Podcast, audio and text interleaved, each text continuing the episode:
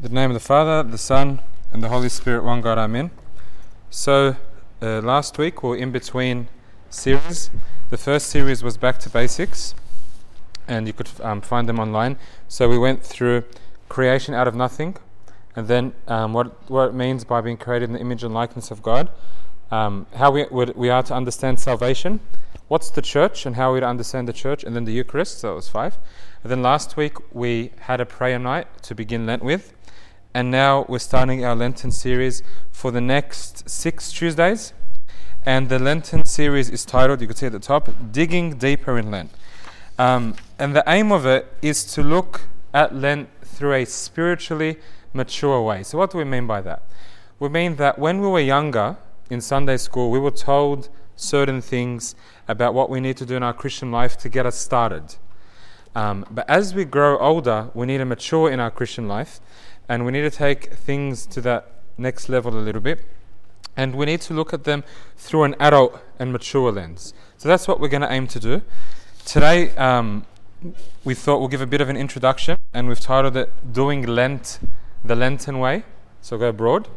And then over the next few weeks, we'll look at some of the spiritual practices that the church has given us and how we could engage with them deeper such as prayer, fasting, asceticism, almsgiving, and then the last one will be something to get us ready for Holy Week. So we've got six Tuesdays, and then the seventh Tuesday is Holy Week Tuesday, and then after that we have um, uh, Easter or Feast of Resurrection. So I thought we would look at four points, and uh, I took the four points. Everything in red we've just added.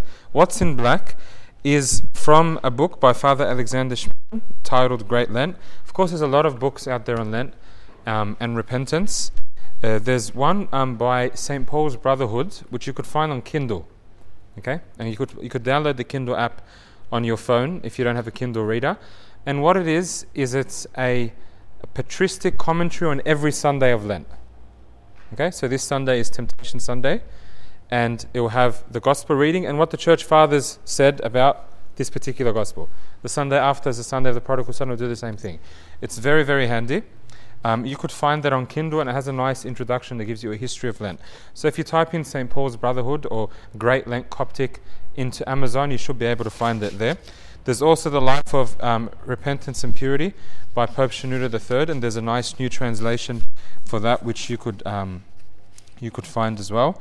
So they're all useful, but I, I was reading this, for, I thought we would um, draw some things from that. So when talking about doing Lent the Lenten way, I thought we'll touch on four things. So they're in red.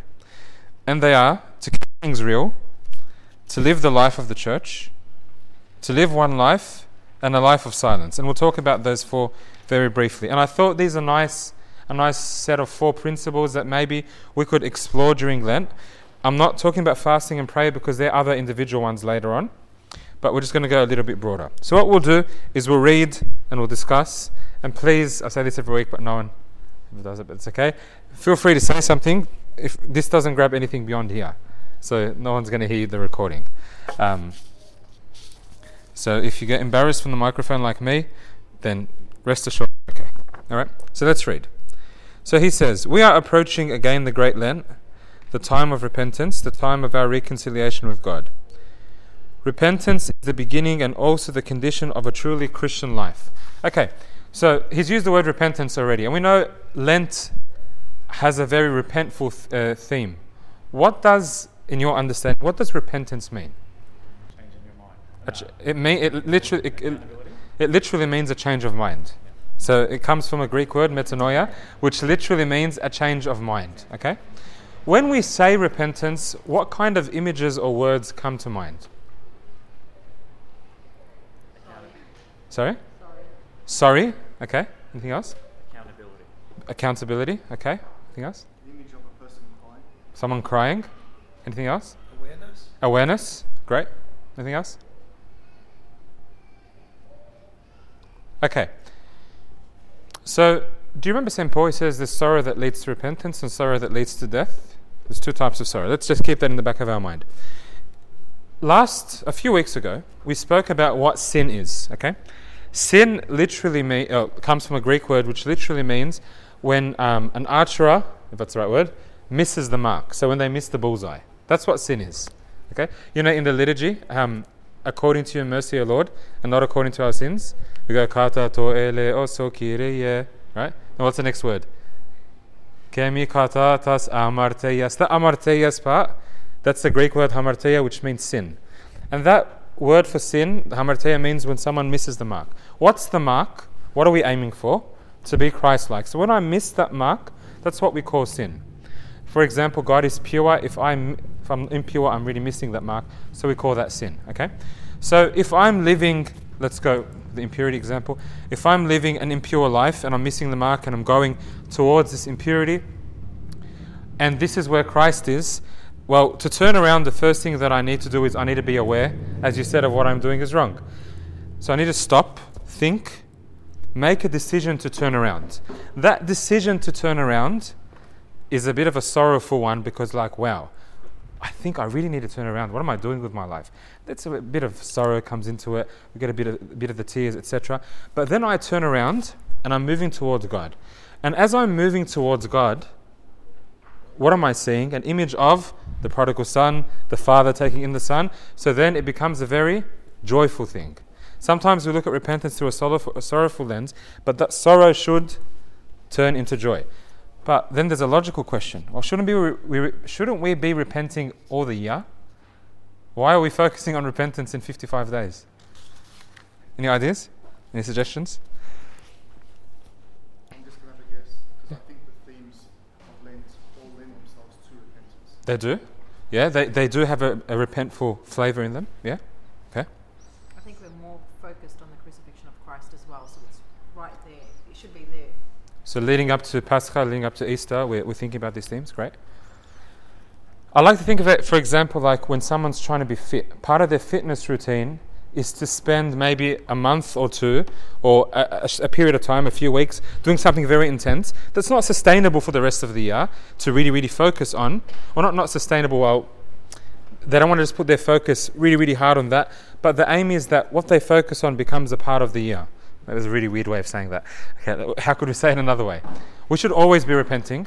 So the church is reminding us of that by saying, let's really, really focus on repentance for 55 days. Let's have a repentful theme with the hope that some of that fruit carries through the year with you. And every year, as you go through Lent, you carry a few more things. But then after Lent, for 50 days, we're really going to focus on joy. So let's really focus on the joy with Christ, and with the hope that some of that carries you on throughout the year. Okay? So, and we'll look at this in a second. All the hymns of Lent actually focus a bit on this repentful theme. So, repentance is not something that we do once a month or once a week. It's something that we do all the time. And that's why I refer you to that book, The Life of Repentance and Purity, by Pope Shenouda III. So, we'll be walking in our day to day life. I'm missing the mark. I stop, I wake up, I turn back to God. That's repentance. And we go through that over and over again through our lives. Okay? So back to this. Fourth line. But what is repentance? In the daily rush of our life, we have no time to think about it. We simply take it for granted that we must go to confession, receive absolution, and then forget about it till next time. Yet, there must be a reason why our church has set apart seven weeks, so seven weeks before Holy Week, as a special time of repentance and calls each Orthodox Christian to a spiritual effort a special spiritual effort, sorry. And this reason must obviously concern me, my life, my faith, my membership in the church. I must try to understand it, to follow it as much as I can, the teachings of the church. And then this is really important. Be orthodox not only in name, but in life itself. This is what I sort of refer to as keeping things real. What do I mean by keeping things real? Everything that the church has given us, when I do Lent, if I'm not doing it in a real way, then Lent is a diet. And coming to church on Sunday is an obligation of our faith. But to keep it real means that my life naturally flows out of church and naturally flows in church. So it's not like I have work and family and social life, and then I have church. And the church times are Sunday morning and maybe Saturday night, and maybe once or twice during the week. Keeping things real is to say that what I do here is actually what I do out there. How I behave in here is how I behave out there. How I think in here is how I think out there. That's what we mean by keeping it real. When I'm fasting, I'm really fasting, I'm not just dieting. when I'm praying, I'm actually praying, not just saying some words. When we're younger, as we were saying, like our brains can only comprehend in Sunday school when we're so young to say fast. We go, okay, so what does that mean? Read the recipe. Oh, but the don't eat that. Great, but as we get older, we have to go a little bit deeper, right? We have to mature. Like, if our understanding of and our practice of these things is no different to when we were in secondary school, then we're not really growing, are we? But we'll touch on fasting in, in, in later weeks. Okay, so we must be orthodox not only by name but in life itself. The church calls us to deepen our religious conscience, to increase and strengthen the spiritual contents of our life, to follow her in her pilgrimage towards renewal and rededication of God. Okay, next paragraph. Lent is the time when we re-evaluate our life in the light of our faith, and this requires a very real effort and discipline. Now, discipline is a word that we hear in again in fitness when you're dieting because dieting is a big thing these days. Like there's a lot of blogs and things like that. Fitness, like gym memberships are going up and everything. Discipline is something there, but it's also something that we have in our spiritual heritage. In the Egyptian desert, monasticism started, and they've left us a wealth of um, resources and literature on spiritual discipline. And on that note, we've managed to get a few copies of these, which is the Life of Anthony.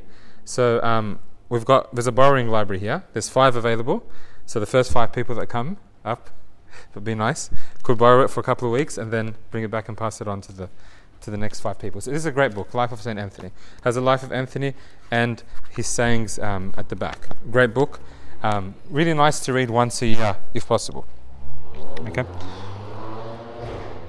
Let's keep going. Christ says that a narrow path leads to the kingdom of God, and we must make our life as narrow as possible. At first, the natural and selfish man in us revolts against these limitations.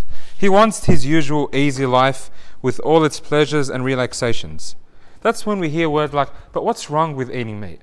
But what's wrong if I watch this? But what's wrong if I do these? When we ask the what's wrong questions, we're really taking a very, very low, or we're setting the bar very low. You know, when you were young, hey, ask your parents, is it a sin if I do this? Okay. Is it a sin if I don't fast? So we're, we're sitting in the, in the black and white basket, you know? Let's move beyond that. Let's say, okay, is this for my edifica- edification if I do this? Or if I retract from this, as we'll see in a second, if I just hold myself back in this area, is this going to build me up? That's a bit more of a mature way of looking at things. But once we have tasted of such spiritual effort, once we have made it one step towards God, the reward is great we discover a joy that cannot be compared to any other joy. Okay? We discover a joy that cannot be compared to any other joy. I'll talk about that in a sec, we'll just finish this paragraph. We discover the reality of the spiritual world in us. We begin to understand what St. Paul meant by the joy and peace in the Holy Spirit. Okay, we discover a joy that cannot be compared to any other joy. So, does anyone ever look back in their life with Christ and say that I used to be able to read the Bible more. I used to be able to enjoy prayer more. Has anyone ever had that? Like in the past, it was better. Can you raise your hand if you've experienced that before? Okay. There's um, a modern day priest, um, like priest, like he passed away. Did he pass away? I'm not sure. In the last 50 years, someone wrote a book about this. Okay. Um, I could pass on the name to you after. So what he says is he says our spiritual life, or we don't use the word spiritual life, our life with Christ has three three stages. Stage one is when you fall in love with God. The Bible's beautiful, the Agpeya is nice and easy, your prayer life is going great, the liturgy couldn't be longer. You go to a liturgy and everyone's like, oh, it took a bit long, you're like, what are you talking about? It was amazing. You actually meet people like that, like, wow, that was just, it was beautiful, the liturgy, you're like, okay. So, like, like, different people are different, like like different like uh, it's like you always got to think about it. It's one liturgy, but everyone works out differently. Anyway, getting sidetracked. So that's the beginning, okay? And then in the second stage, you pray and you're like, oh, I don't feel it anymore. Has anyone ever had that? I just don't. F- I can't feel it. I'm not getting fuzzy anymore. The liturgy is nice, but it's not the same. Um, the Bible, and the worst one that kills me the most is Good Friday is not the same like before. That for me that that hurt, which is like, why isn't this Good Friday like last Good Friday? Like Good Friday is Good Friday. Has anyone ever had that before? Okay. Um, and then we wonder what's happening here. Okay. Let's do a parallel example, and maybe the married people in the room could give us a hand. When um, two, two married people, they look back when they first met each other. That's that first meeting each other was.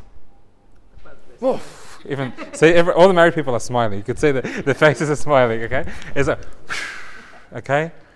She's this, he's that, amazing. Okay, they say that phase lasts for about six to eighteen months. Okay, stage two is okay. I've now realized the goggles are off. I now realize that I'm actually in front of a, a human being. Okay, and maybe that fireworks, buzzing, butterfly feeling is not necessarily there. And as they go along, the test of is this a mature relationship or not is how they react to the absence of that buzzing feeling. Would any all the married people agree with that in the room or disagree? We've got a few nods around. A mature person will say, Well, my love to this person has nothing to do with the butterflies or the buzzing feeling. That, that's, they're independent. My love to the person is independent of that. And you see, if the couple is in the right direction, they get older and older and older, and they might, one of them might get really sick. There's no buzzing feeling when someone's like got dementia or Alzheimer's or something like that. But you see the love and the dedication that they give to each other. That's a mature way of life. Now, what keeps them going? They go, Oh, do you remember? Like when they sit and reminisce, what do they do? They go, Oh, do you remember back then? Okay, so is that analogy making sense so far? Let's step it back into the other analogy. So, in my life with Christ, this period at the beginning and then in the middle, I feel like, okay, what's happening there? According to this author, uh, I personally, I, really like this opinion. According to this author, he's saying that at the beginning, God gives you a certain grace to help you along the way. So you pray, you know, that felt good. So I'm going to keep praying. You read the Bible, I got a message. I'm going to keep going. You attended the liturgy, you, fe- you felt it. I'm going to keep coming to liturgy. But if God kept giving you those aids, then I'm not becoming the person that He wants me to become. Who does He want me to become? He wants me to pray out of pure love, not to receive anything. He wants me to read the Bible out of pure love, not to receive. Again, it's like that second stage of that married couple relationship. The husband is, or the wife is going beyond themselves, not to get anything in return, but out of love. That's what God wants to do to us. He wants to get us to the point where we're praying. Why? Out of love and out of faith. So you don't feel it, but you're still praying. You're doing exactly what you did before. You're still praying. You're still in God's presence. St- God is still bestowing His grace upon you. You're still experiencing that love of God. And along the way, God visits you with visitations, keda, just to push you forward. Okay? What keeps you going? And this uh, priest uh, chose a verse from the book of Revelations to be the motto that keeps you going. In the book of Revelations, in the seven churches, to one of the churches, he says, uh, One thing I have against you, that you have forgotten your first love. So, what he says to us in stage two is, Remember your first love. Remember what life was like then, and that will keep you going. And then comes stage three. What's stage three? You had what you had at the beginning, but it never goes away. Okay? And I think that's what he's talking about here when he says, We discover a joy that cannot be compared to any other joy. Sometimes, anyone here a Sunday school teacher? A few here? Okay. Sometimes you're trying to tell your kids something and just don't, they don't get it. Like you're trying to say, like when you have a life with God, it's full of joy, and the kids are like, what? Like you know, you have to really push yourself in your Christian life. Like, what are you talking about? It's very hard to relay that message unless the person in front of you has tasted it, right? Do you know the verse um, in the Psalms? Taste and see that the Lord is good. This is what the Orthodox Church, or how the Orthodox Church understands our learning experience. Taste, and then let's talk about it. Experience the church, and then let's talk about it. Taste and see. It's like if you've never had honey before, but you've had lollies. Okay? So say John hasn't had honey, but we've all had honey. And he's had every lolly under the sun, but no honey. And you're trying to explain to him what honey is. There's no way in the world you're going to explain to him what honey is. But once he tastes honey, he's going to be like, I get it. This is what that is. Unless I discover that joy, all this that we're talking about, about di- discipline, detachment, we're going to be like, what are you talking about? Okay? It's like when you, um, when you see a, a, new parent, someone who's just had a kid, and they talk about how oh, I knew it was going to be good, but I didn't know it was going to be this good. You, you, ne- you never know until you're in it. Okay? Some of the dads are smiling, which must mean it's true. Okay? Not a dad yet, so.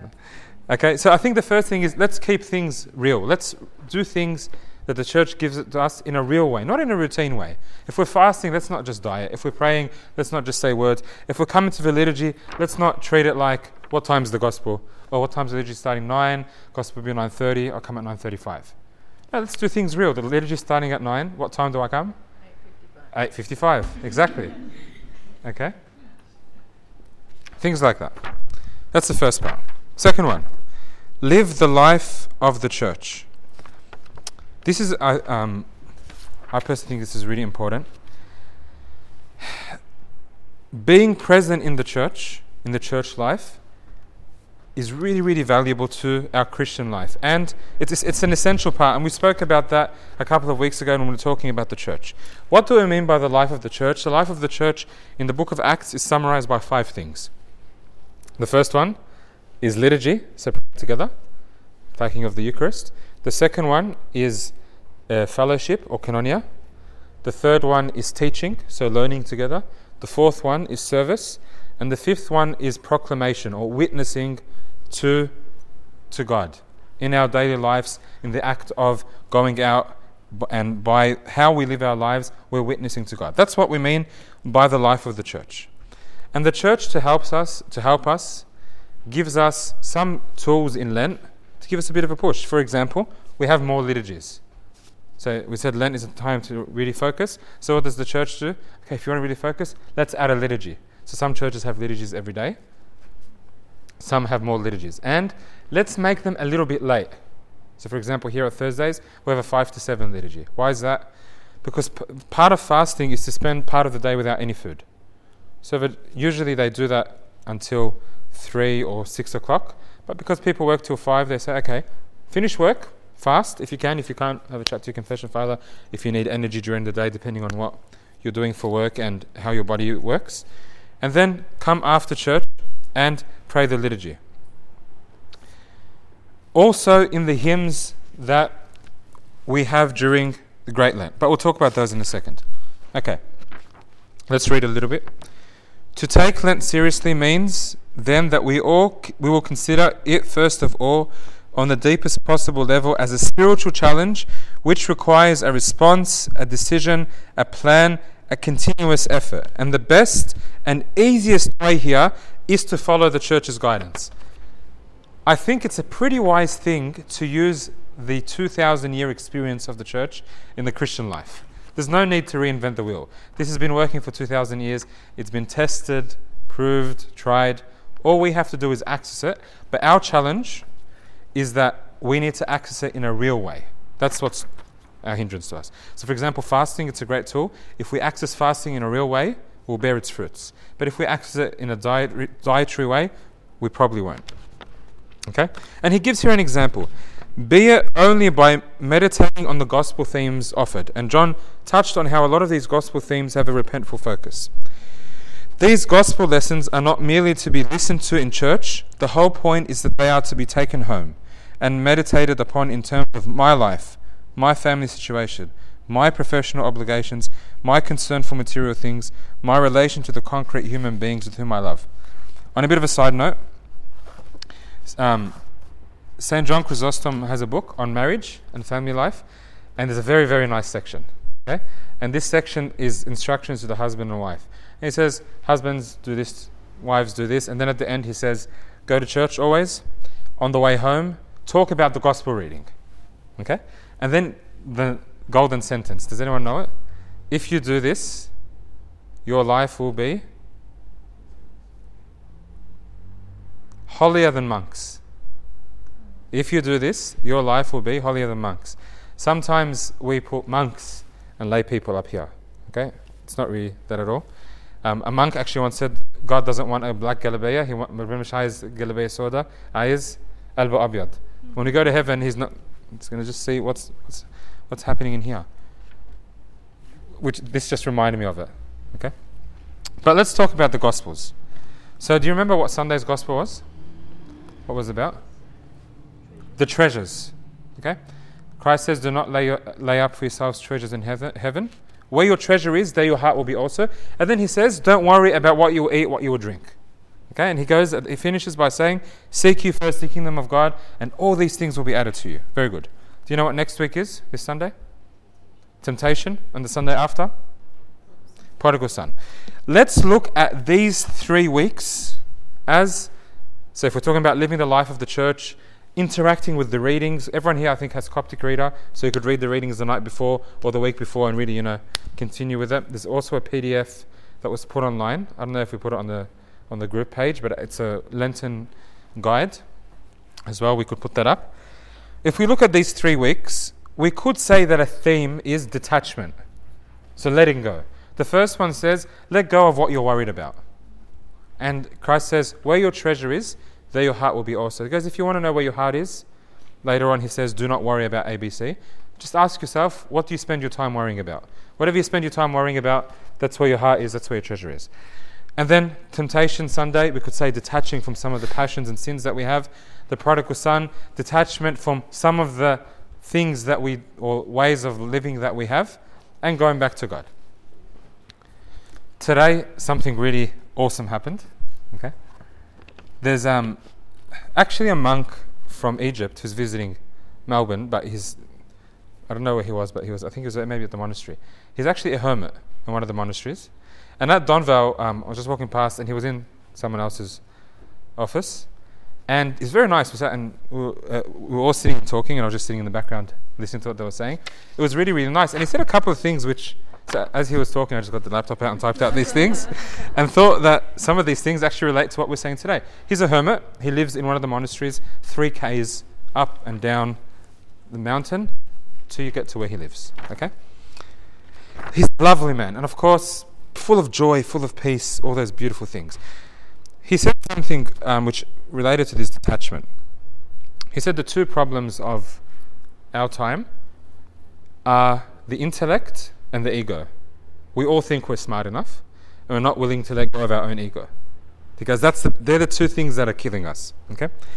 And he said, what the devil does is he looks for something that you like, so something in the world that you're really attached to, and he makes a problem with it and plays with you with that. So if I really, really focused on money, he'll make me dizzy around money. If I'm really focused on how I look like in front of people, my social image or my image in front of my colleagues, or um, like everyone just needs to know how smart I am, how accomplished I am, or how good I am at ABC, then he's going to really make me dizzy around that. Then he said something nice. He said, if you don't like anything, he, you're actually going to make life very hard for him. And that's what detachment is. Okay? When we're detached, we're not detaching from things because they're bad. We're detaching from things so that we could be free. For example, money in itself isn't bad. To drive a nice car, to live in a nice house, to wear nice clothes, to do nice things, none of that is inherently bad, but each to their own. It's really important when we have these things that we think about these things on our own life, not about the person at work.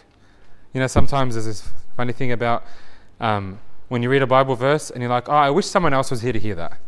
So let's not think like that, okay? So if I'm the money in itself, for example, is not bad, but attachment to money is bad. You could have someone who's really poor who's attached to money, and someone who's really rich who's not attached to money at all. Or you could have the opposite. Attachment's the issue because what attachment does is, is it keeps my eyes on something else apart from God. You know when God said, Blessed are the pure in heart, for they shall see God? Purity of heart is what we call single mindedness. To have my mind on one thing and one thing alone, and that's God. Okay? Being double minded is where when God said you cannot serve both God and mammon. So detachment decreases my focus on these things, increases my focus on God. And these three, I think these first three gospel passages encourage us in the first three weeks of Lent to think about what am I attached to and how am I going to let go of it? Okay? And when we let go of these things, we have to remember we're not letting go because these things are bad. Most of the time, these things aren't good or bad because God doesn't create bad things. Everything God created, He said, actually was good. But we're detaching from it so that we could be free. But the biggest thing that we got to detach from, and what our whole life project is to detach from is the ego. Me, me, me, me, me, me, me, me, me, me, me, me. Okay? And that's the hardest one to detach from the ego. All problems come from ego. Think about it Adam and Eve. God said, Don't eat of this tree. Eve says, I know better than God. I'll eat. Adam says, I'll follow suit. Every problem throughout the Bible is, I think I know better. Let me do this. Any problem that we have with other people usually involves an ego. And the cross is all about anti ego. So God showed us the ultimate act by dying for us, which is the, like the most selfless act in the world, and that's detaching from the ego. So the first three weeks focus on that. So after the prodigal son, we get to the next Sunday. Do you know what that is? Samaritan woman, then hmm? paralyzed man, and then man born blind. What's common in these three? There's something that's different in these three than the other three.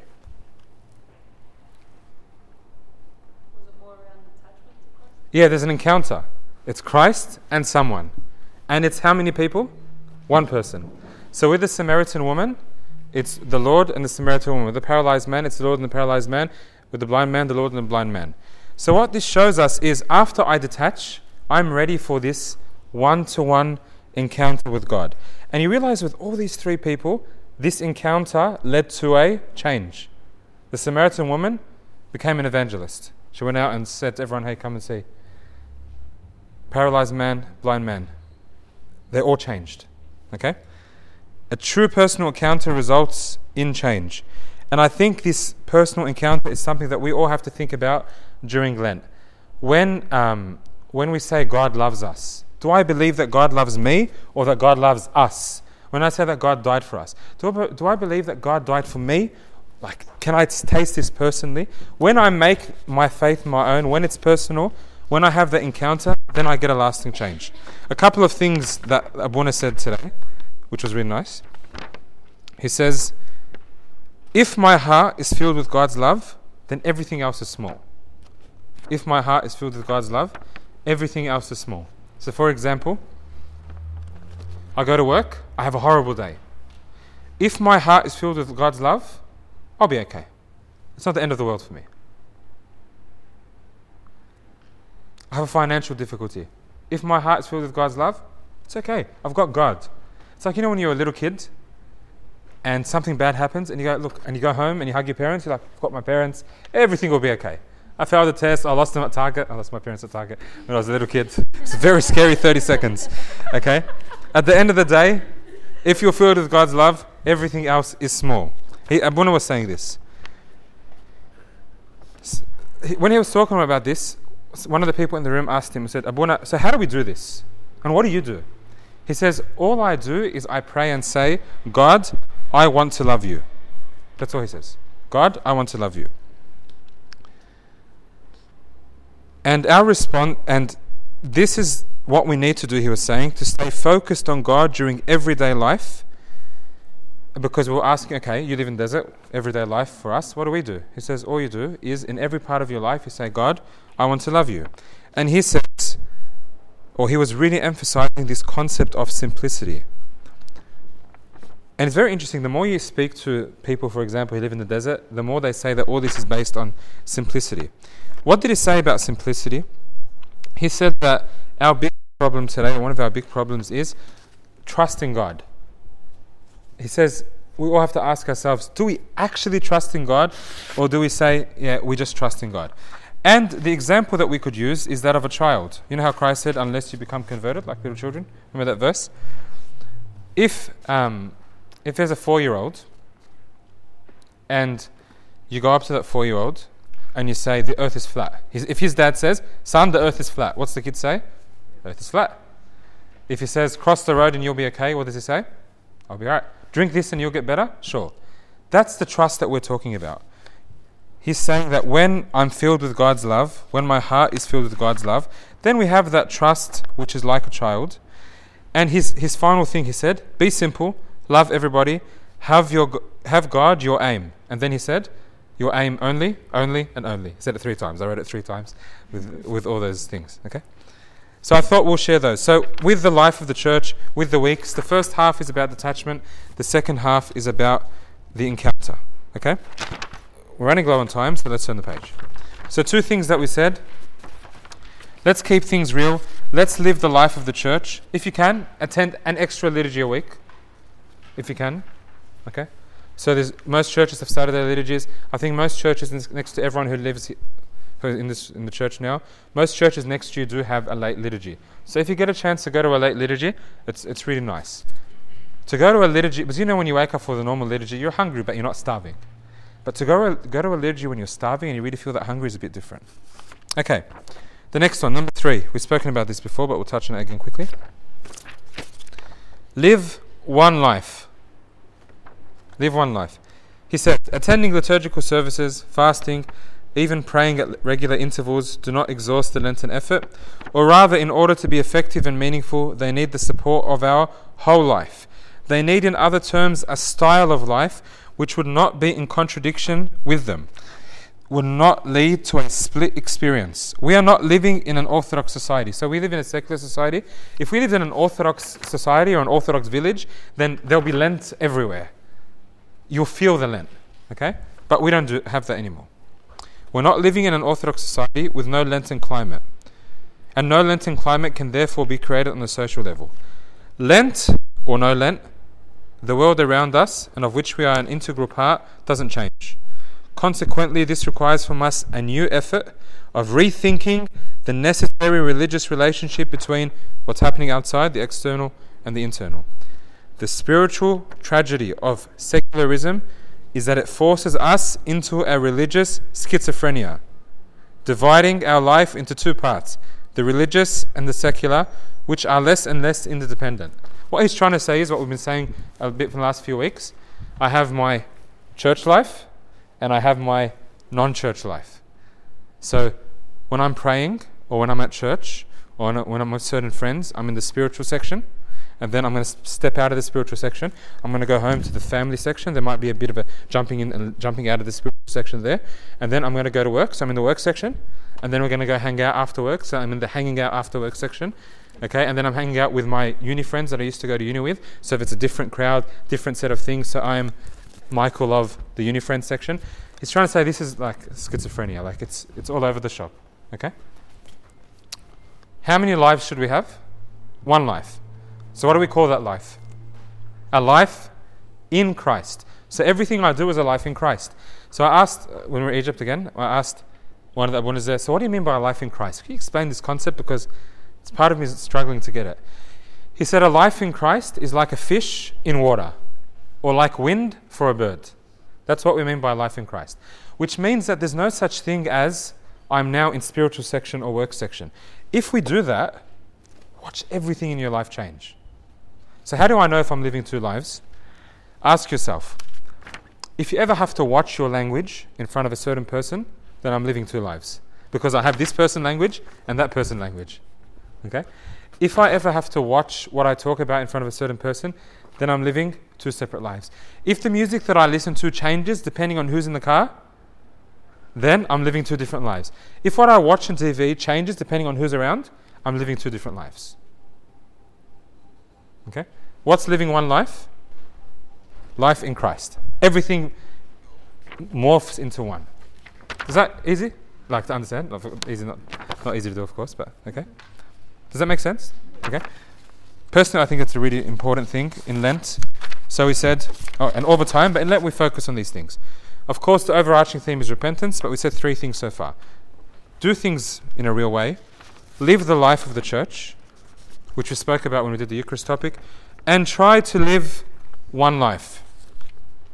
And this brings us to the last one, which is a time, Lent is a good time to just be still. Okay? Now, this is a big quote, but you probably realize by now I have a really, I'm really bad at paraphrasing. So, we're going to read bits and pieces, and we'll see how we go. Okay? These media of mass communication, he's writing in the 70s, by the way, or 60s, permeate today our whole life. One does not have to go out in order to be out.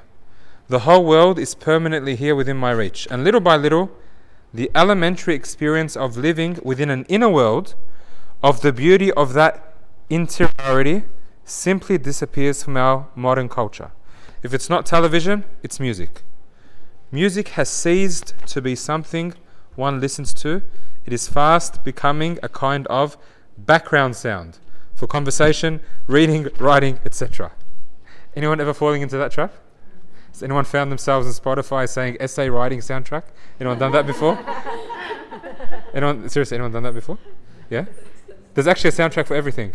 Yeah. There's study music. There's driving music. There's different types of driving music. There's sleep music.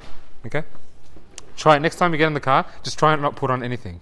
Tr- Not not al not tasbihah, no sermons, no radio, no news. Just just see how you go with just nothing. Pretty tough, isn't it? Okay. In fact, this need for permanent music reveals the incapacity of modern man or woman to enjoy silence, to understand it not as something negative, as a mere absence, but precisely as a presence and the condition for all real presence. Very quickly. Silence in the Bible. Very quickly. When God created the world, what was the world? Silent, and then He said, Let there be. So He created the world, He broke the silence, and then He created. Elijah, running away from Jezebel, goes into the wilderness and wants to die. Says, God, take my life. So the angel comes and gives him food, and he survives on that food and drink for 40 days. And then Elijah goes up on the mountain. And then there was an earthquake, but the Lord wasn't in the earthquake. Then there was another two things. Do you remember? Wind, but the Lord wasn't in the wind. Then, I don't know if I got the right order. Fire, and the Lord wasn't in the fire. Then there was a three words.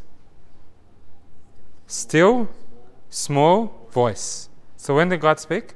Still, small voice. So what's God's language? Silence. Silence is really important. Stillness and silence is very important. And again, our 2000 year spiritual heritage has emphasized that. It would be pretty unwise to ignore 2000 years of the church's spiritual experience.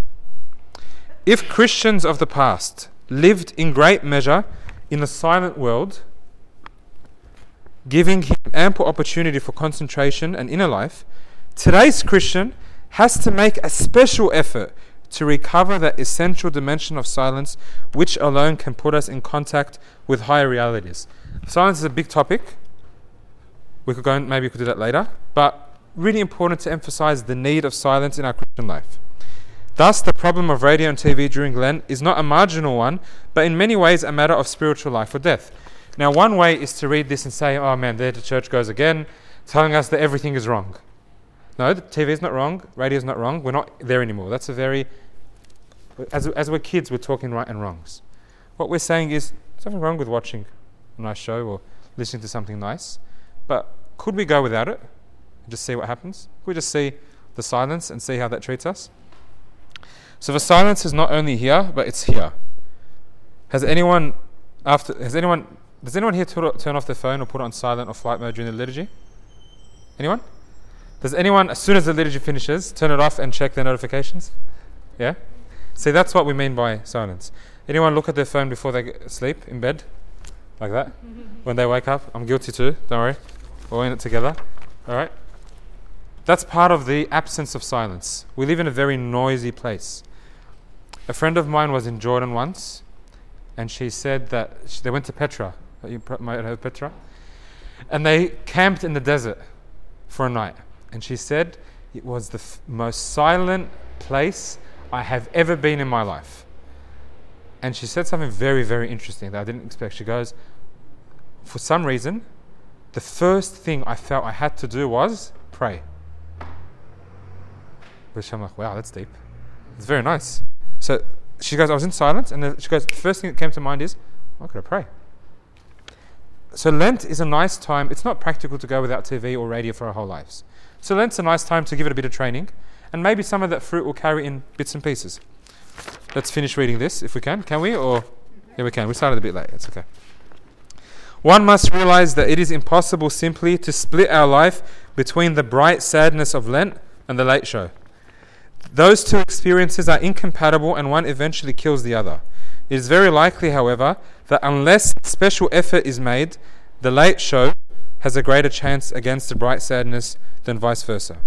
A first custom to be suggested, therefore, is that the use of TV and radio be drastically reduced during Lent.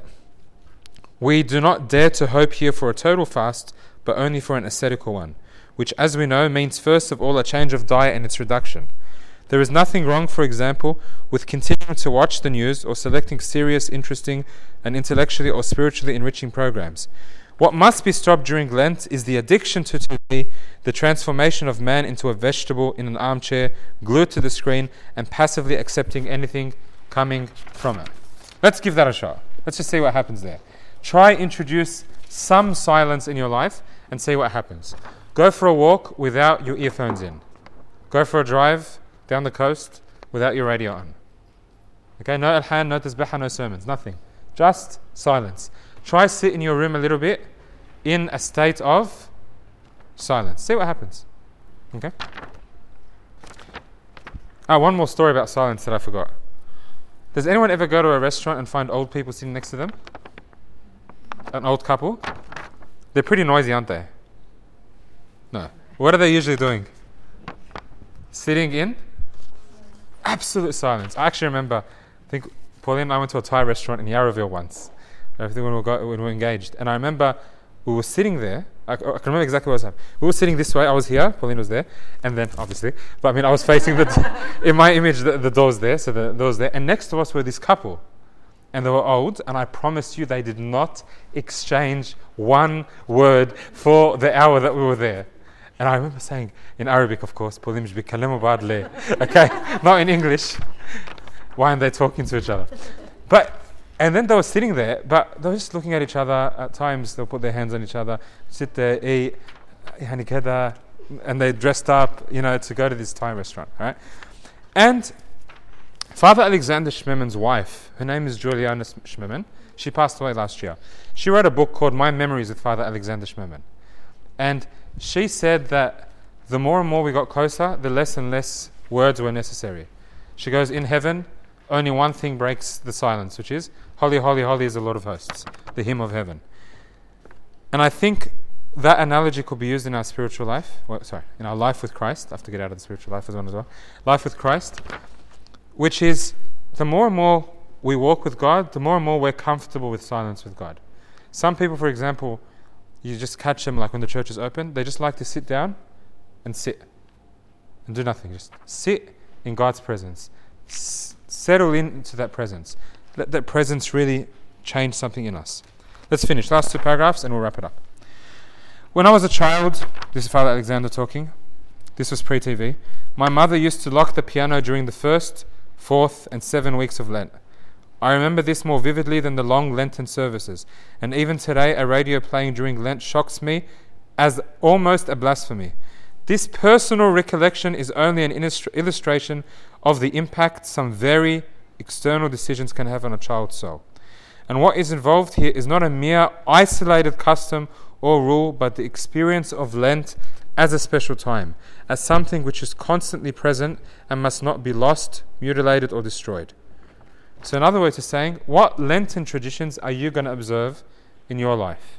What are you going to do differently during Lent? Uh, the vegan fast is like to get us onto the playing field. That's like to get us on the oval. And we all fast vegan together because the church does things together. So we all do vegan unless we've got special circumstances that are negotiated with our confession father.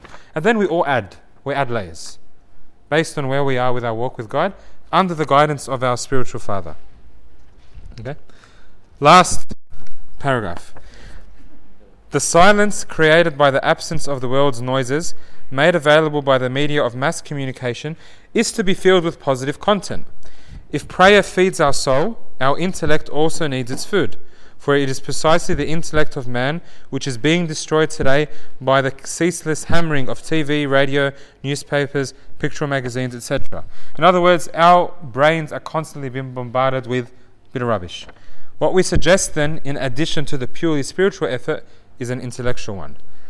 How many masterpieces, how many wonderful fruits of human thought, imagination, and creativity we neglect in our life simply because it is so much easier returning home from work in a state of physical and mental fatigue to push a TV button or to plunge into the perfect vacuum of an illustrated magazine, or for us, our, our phones.